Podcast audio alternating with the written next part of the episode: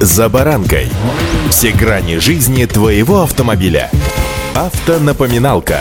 Комментарии экспертов. Советы по обслуживанию автомобилей в программе «За баранкой». Исход европейских, американских и некоторых восточных автомобильных концернов продолжается. Громогласно сигналит на прощание, моргают стоп-фарами. Глупцы, дальше продолжать не стану, но вы-то меня понимаете, да? С вами Забаранка Александр Карпов. Здравствуйте. Автомобильные факты.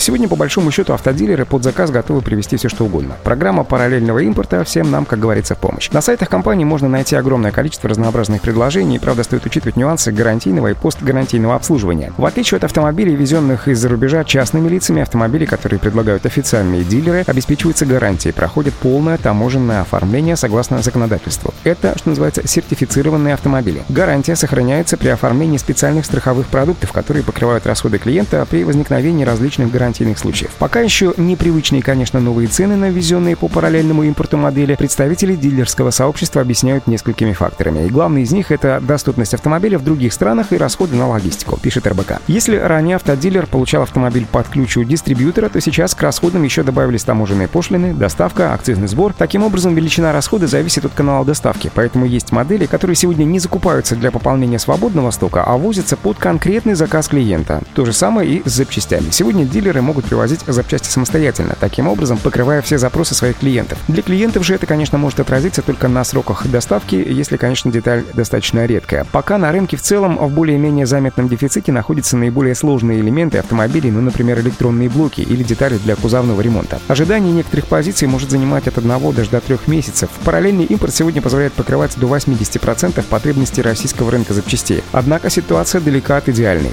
Автомобильные факты.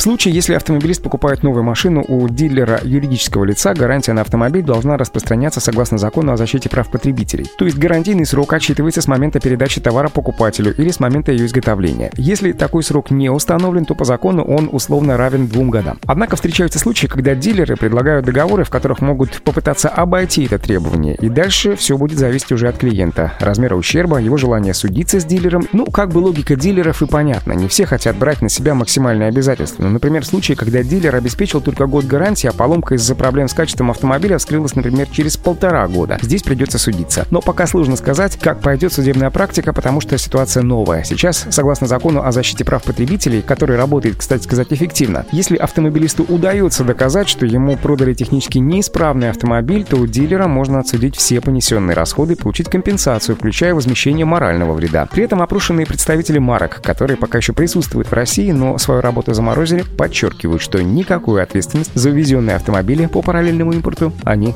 не несут. Вот такие дела, друзья, сегодня складываются с автомобилями, везенными по параллельному импорту в нашу страну. Удачи! За баранкой!